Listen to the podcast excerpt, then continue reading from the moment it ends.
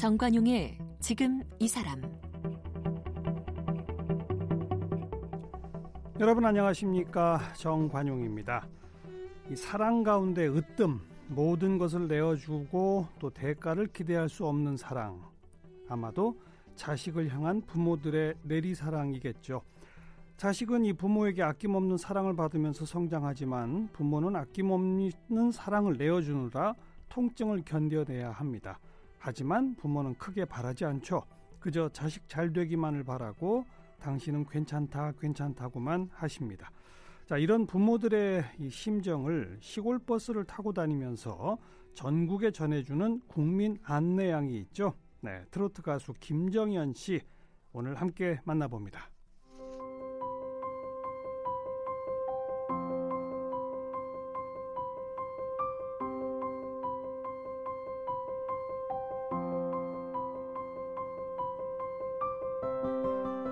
김정연 씨는 대학 시절 연합 노래서클 쌍투스에서 활동하다가 1991년에는 노래를 찾는 사람들 멤버가 됐습니다. 이후 KBS 라디오 리포터로 13년 동안 활동했고 2008년 1집 사랑하니까를 발표하면서 트로트 가수로 데뷔했습니다. 2010년 1월부터 KBS 6시 내 고향에서 시골버스를 타고 지역 어르신들을 만나는 코너인 시골길 따라 인생길 따라를 진행하면서 지금까지 국민 안내양으로 활약하고 있습니다. 2011년 대한민국 문화예술대상 10대 가수상을 받았고 2012년 문화관광부 문화예술대상 최고인기가요 대상을, 2015년에는 대한민국 문화예술대상 인기가요 대상을 받았습니다. 앨범으로는 고향버스, 당신 아니면, 세월 내월, 어머니 등이 있으며 쓴 책으로는 자서전 띠띠빵빵 김정은의 인생버스가 있습니다. 네, 국민 안내양 김정연 씨, 어서 오십시오. 안녕하세요, 반갑습니다. 네, 이 6시 내 고향 프로그램을 못 보신 분들도 있을 테니까. 네네. 그러니까 어떤 코너죠, 그게? 아, 매주 월요일마다 어머님 아버님 탓하셨으면 출발합니다, 빵빵 하는 시골버스 타고 전국구 다니는 그런 코너가 있거든요. 예, 예. 거기서 지금 활동을 하고 있죠. 그 옛날 버스 안내양 복장을 입고, 아, 좀 이렇게 버전이 바뀌었어요. 처음에는 진짜 안내양복을 입고 활동을 했었는데, 예, 지금은 그래도 좀 오래돼서 제가 이제 연차가 9년째 되다 보니 좀 제 몸매에 맞게 좀 현대적으로 바꿔서 입고 방송을 하고 있습니다. 네네. 네. 그러니까 그 버스에는 미리 예고돼서 알고 타는 할아버지 할머니들이 아닌 거죠? 아니요. 네. 그죠? 저희가 무조건 장날에 맞춰서 가서 그 각 지역에 이제 군내버스가 있잖아요. 군 단위에는. 그럼 군내버스 올라가서 할머니 할아버지들이랑 같이 얘기하면서 뭐 장바구니 뒤지고 맛있는 것도 나눠 먹고. 네. 그리고 저희가 좀 더 깊은 사연을 듣고자 하면 이제 내려서 집비나 현장 이제 팔로우하는 그런 코너죠. 버스 안에서, 네네, 대화를 나눠요, 다. 계속. 모든 분들하고? 모든 사람들과. 심지어 개하고도 얘기해요. 개하고? 닭하고도 얘기하고. 언제 시작했다고요? 2010년 1월 10일이 첫 방송이었거든요. 그러니까 이제 내년이 되면 딱 10년 채우는. 그러네요. 네, 오래됐죠. 일주일에 한 번이지만 그 촬영하는 데는 꽤 시간이 걸릴 것 같아요. 매주 1박 2일. 네, 그래서 새벽에 이제 서울에서 출발해서 현장에 도착하고 또 이제 그 다음 날 서울 도착하면 거기가 이제 밤이죠. 그럼 이틀을 꼬박 찍는, 네, 거예요? 꼬박 버스만 타고. 밥 먹을 때만, 화장실 갈 때만 잠깐 내리고, 나머지 시간에는 전부 다 버스 안에서, 아니면 이제 저희 그 촬영 차량 안에서 이제 그 버스, 예, 나오는 시간에 맞춰서 대기하고. 예. 그러니까 땅을 거의 안 밟아요. 멀미 안 나요? 멀미요. 초반에는 제가 6시 내고향 했을 때 처음으로 배를 탔었거든요. 한 10m도 못 나가서 구토를 심하게 했었어요. 배멀미. 아, 배 타고 가서? 네. 도서지방에 버스 타느라고? 아니요. 처음에는 이제 제가 버스 하기 전에 배를 6시 내고향에서 처음으로 타봤는데, 예, 배 타고 나가자마자 막 멀미를 하기 시작했는데, 지금은 그 파도가 험하다는 울릉도에서 독도 들어갈 때도요, 잠 자요. 그만큼 10년 동안 제 생체 리듬도 완전히 뒤바뀌었다고 할 수 있죠. 네. 멀미 안 해요, 요즘에. 전국 팔도에 안 가본 데가 없겠네요. 그렇죠. 안 가본 곳이 어디냐고 물어보는 게 더 빠르죠. 그리고 이거는 시골버스니까, 네, 도시 지역은 안 갈 거 아니에요? 요즘에는 이제 좀 컨셉을 바꿔서 고향버스로 해서 이제 시 단위도 들어가긴 하거든요. 근데 네. 어차피 저희 시골버스에서 하는 얘기가 사람 살아가는 이야기를 듣는 거라서 뭐 군이건 시건 뭐 중요한 것 같지는 않더라고요. 그래서 좀 영역을 확대해서 요즘 군, 시 거의 다 가고 있어요. 네. 진짜 안 가본 데 없죠? 제가 가본 곳이 그동안 한 125곳 정도 우리나라 군 단위는 거의 다 돌았고요. 그렇죠. 지금 이제 시도 광역시까지도 발을 넓히고 있어요. 네. 네. 뭐 기네스 기록도 갖고 있다면서요? 그게 어떻게 하다 보니 무슨 기네스 기록이에요? 그러니까? 대한민국에서 시 군내 버스를 가장 많이 탄 사람으로 제가 2013년도에 대한민국 기네스북에 등재가 됐거든요. 2013년이면 한참 전이죠. 6년 전인데. 네. 그 뒤로도 지금 계속 타고 있으니까 기네스 네. 기록을 혼자 갱신하고 있군요. 그렇죠. 매년. 아무도 거기에 도전하는 사람이 없죠. 도전할 수도 없고 아마 이 멀미 안 하는 분들이 그렇게 많지는 않을 거예요. 처음에는 몰라도 지금은 네. 이제 버스 타러 딱 올라오시면서 김정연 씨 보면 다들 알아보죠.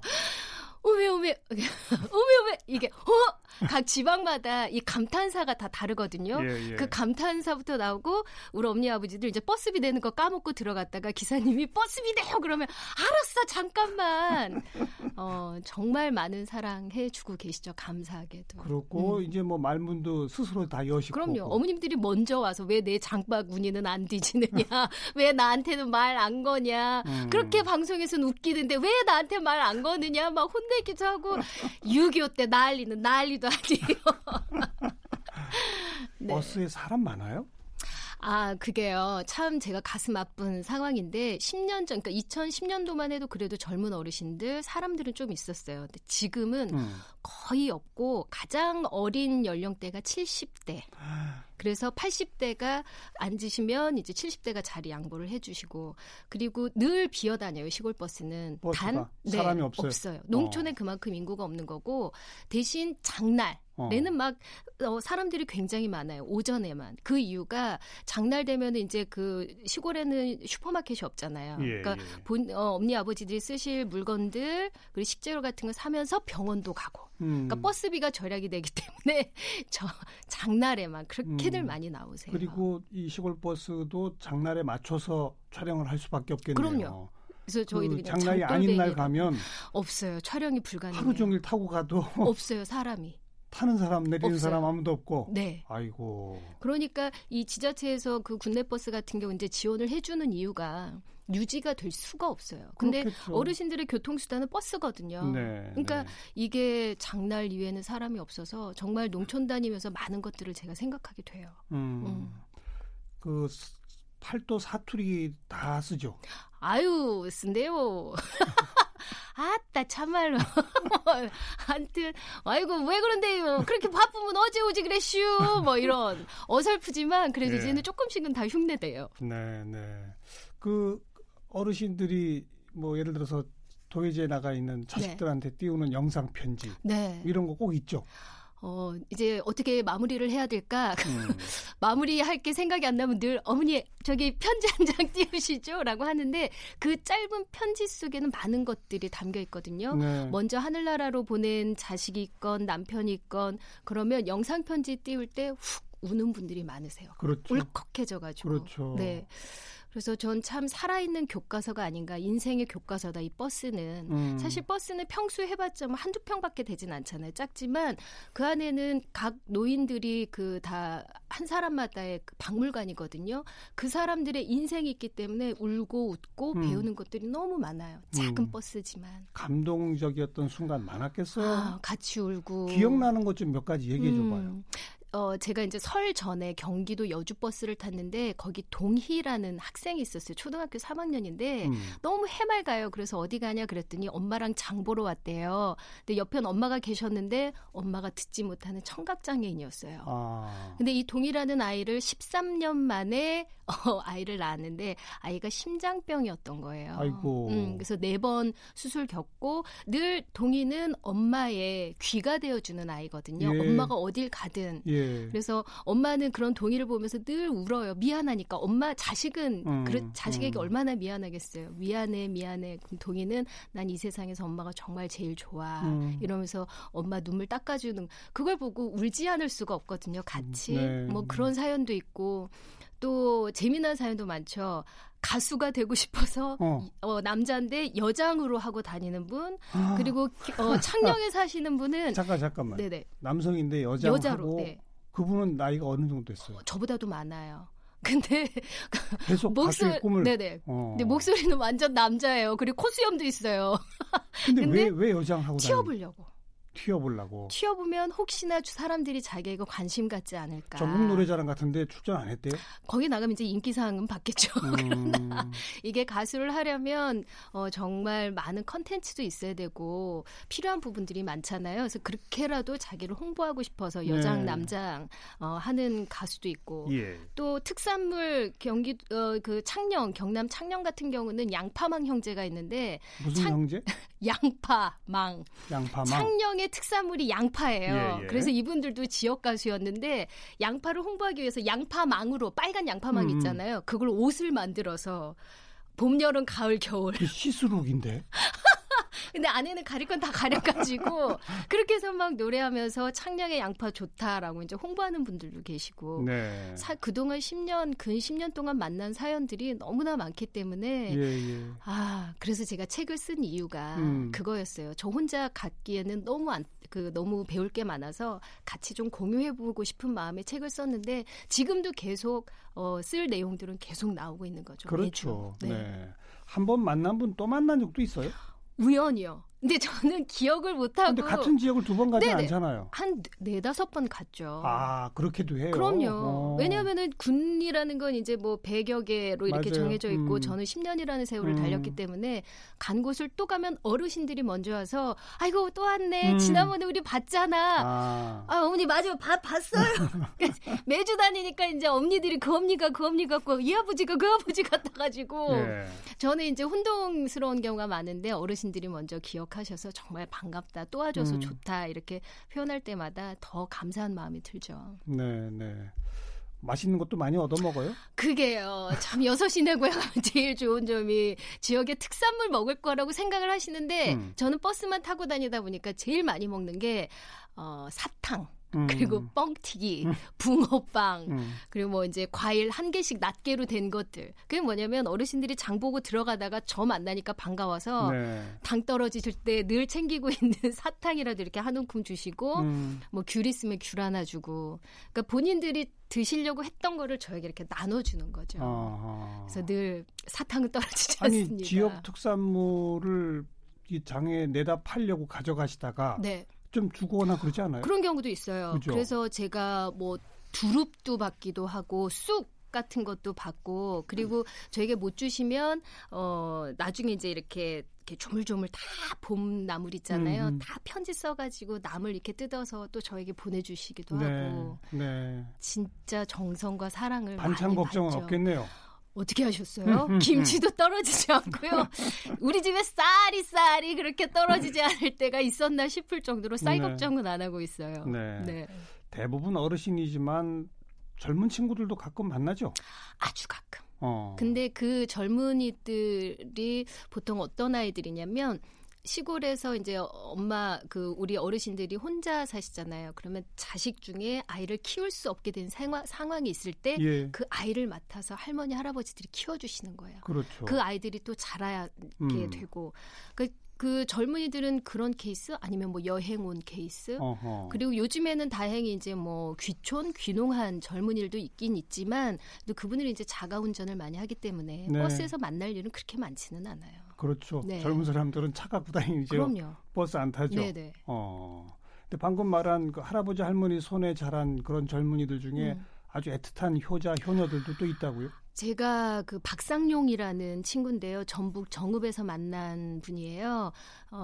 그 첫 월급 탔다고 신발을 사가지고 가는 거예요. 부모님 드린다고. 그래서 기특하잖아요. 그래서 같이 동행해서 갔는데 부모님은 할머니, 할아버지였던 거예요. 그래서 그 사연을 들어보니 그 어머님의 그 당시 그러니까 그 박상용 군의 아버지가 젊은 시절에 돌아가신 거예요. 그러니까 상룡이가 아주 아기 때 돌아가셨어요. 아하. 그러니까 그 엄마, 그러니까 할아버지 할머니가, 네, 할아버지 할머니가 그 며느리에게 너는 그냥 나가라, 가라, 네 갈 길 가라. 혼자 살게는 네, 너무 네. 젊으니 그냥 우리 집에서 나가서 새 삶을 살아라. 아기는 우리가 키우겠다. 네. 손자, 그래서 손주를 아들 삼아서 키웠던 거죠. 네, 근데 네. 그런 할머니의 사랑을 많이 받아서인지 박상용 씨도 정말 잘 자라줬고 그리고 그 사랑을 알기에 또 고마움을 첫 월급으로 또 표현해내는 거 보면서 그래 아직은 살만한 세상이구나. 예. 그런 것들을 많이 느꼈죠. 그런 할아버지, 할머니, 어머니, 아버지 사랑을 듬뿍듬뿍 받고 그런 방송을 하시다가 네. 김정연 씨 본인도 본인의 부모님과 몇 년 안 만나다가 뭐 화해하셨다고? 그러게 저도 참 이게 죄송한 말입니다만 저는 이제 결혼을 집안에서 이제 반대하는 결혼을 했고요. 그리고 그때 이제 남편하고 같이 사업을 시작했었고 사업이 잘 됐다면 그래도 면이 좀 서서 부모님에게 떳떳하게 찾아갈 수 있었는데 반대하는 결혼에 사업까지 안 되고 갈수록 나락으로 떨어지니까 도저히 부모님께 전화드릴 수가 없었어요. 왜냐하면 늘 제 걱정, 한숨 쉬고. 그러니까 저도 굉장히 힘든데 엄마가 한숨을 쉬면 그 소리가 부담이 돼서 차츰 연을 끊었던 게 이제 제가 지금의 아들을 임신하면서부터 엄마하고 이제 아예 절연을 하게 된 사연이 있었어요. 그런데 어떻게 화해했어요? 아기 돌잔치 때. 그리고 제가 이제 시골 다니면서 어르신들 뵐 때마다 아, 내가 지금 무슨 짓을 하고 있는 거지? 정작 내 부모님은 그리고 엄마는 아빠는 텔레비전으로 날 볼 거야라고 제가 저 스스로를 위안을 삼은 거예요. 그래서 더 늦기 전에 용서를 구해야 되겠다. 그래서 돌잔치를 앞두고 이제 부모님께 용서를 빌러 갔었죠. 네. 그랬더니 이제 받아주신 거예요? 저희 아버지가 그러더라고요. 부모 자식 간에 무슨 용서가 필요했느냐.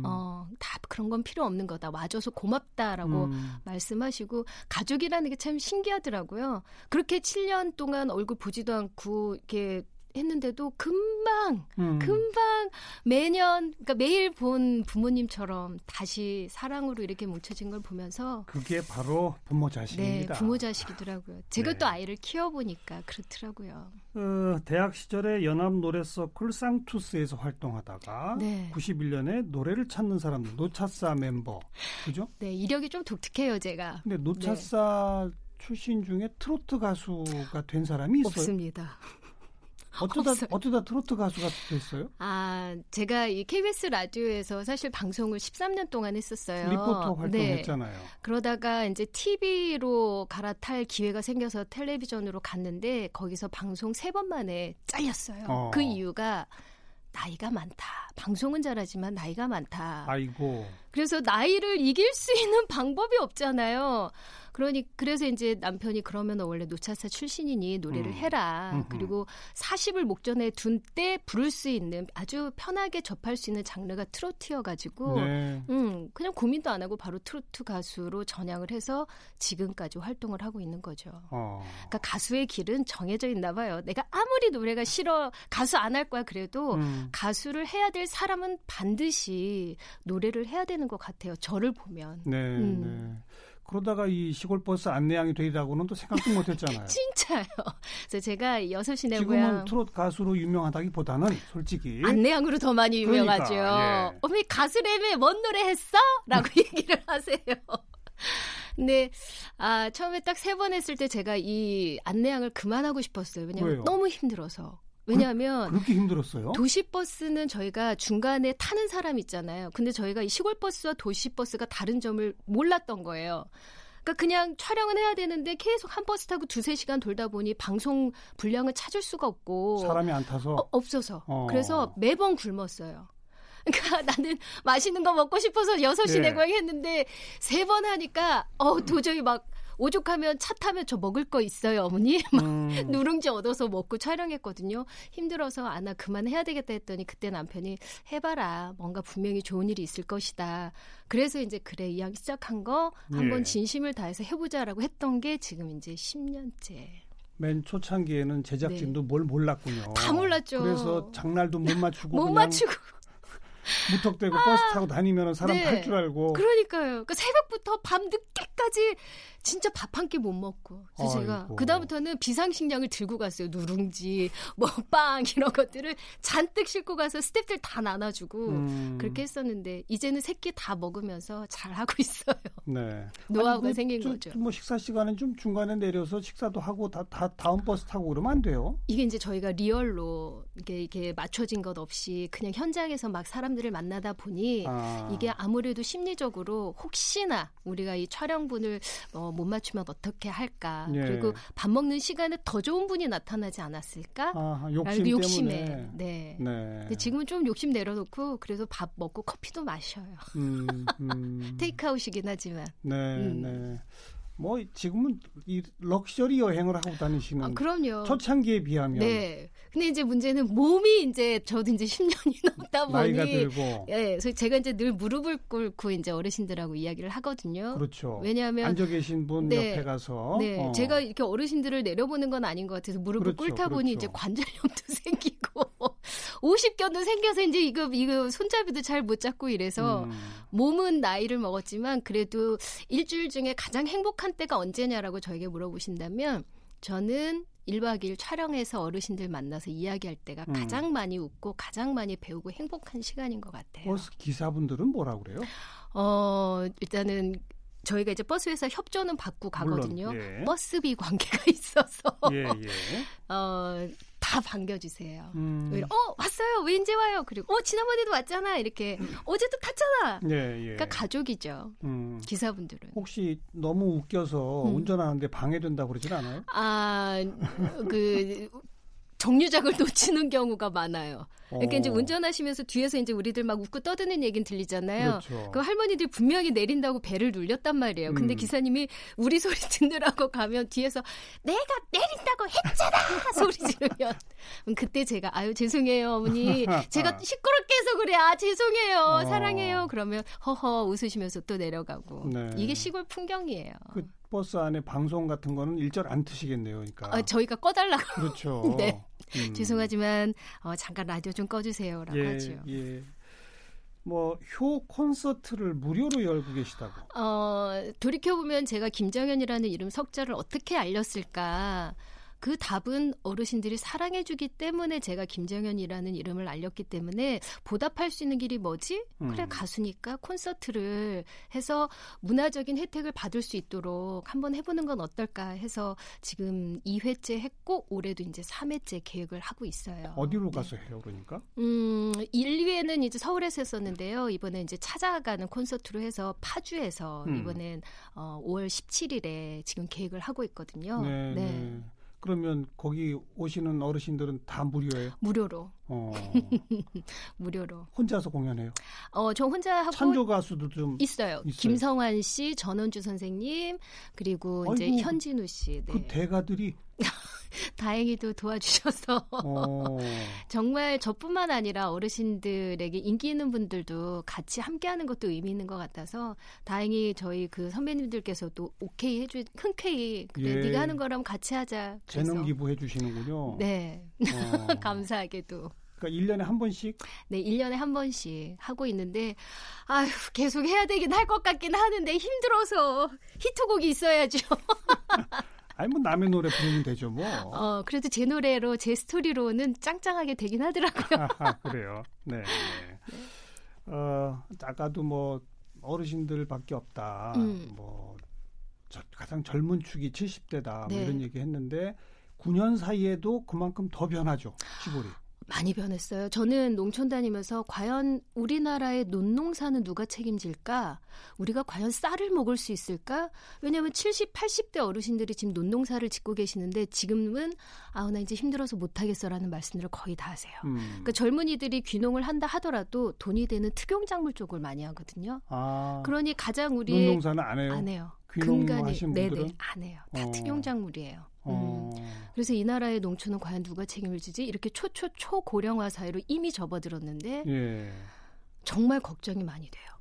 통계상으로는 귀농 귀촌하시는 분들이 꽤 늘어나고 있다고 하던데. 근데 대부분이 돈 되는 쪽으로. 그리고 그분들은 운전하고 다니죠. 그럼요. 버스 안 타죠. 네, 버스 안 타죠. 그러니까 버스 타는 분들이 진짜 서민들이에요. 논농사 짓고 고추농사, 밭농사 짓는 이런 분들. 이분들이 1년 있다 다시 가도 건강이 많이 안 좋아지시는데 이 나라 어떻게 될까 걱정이 정말 많이 된다니까요. 앞으로 이제 농촌문제연구소 이런 거 하나 차리셔야 되겠다. 그래서 제가 농촌과 도시 가교역하라는 안내형으로 가수로 해야 되는데 참 노래는 언제 부르나.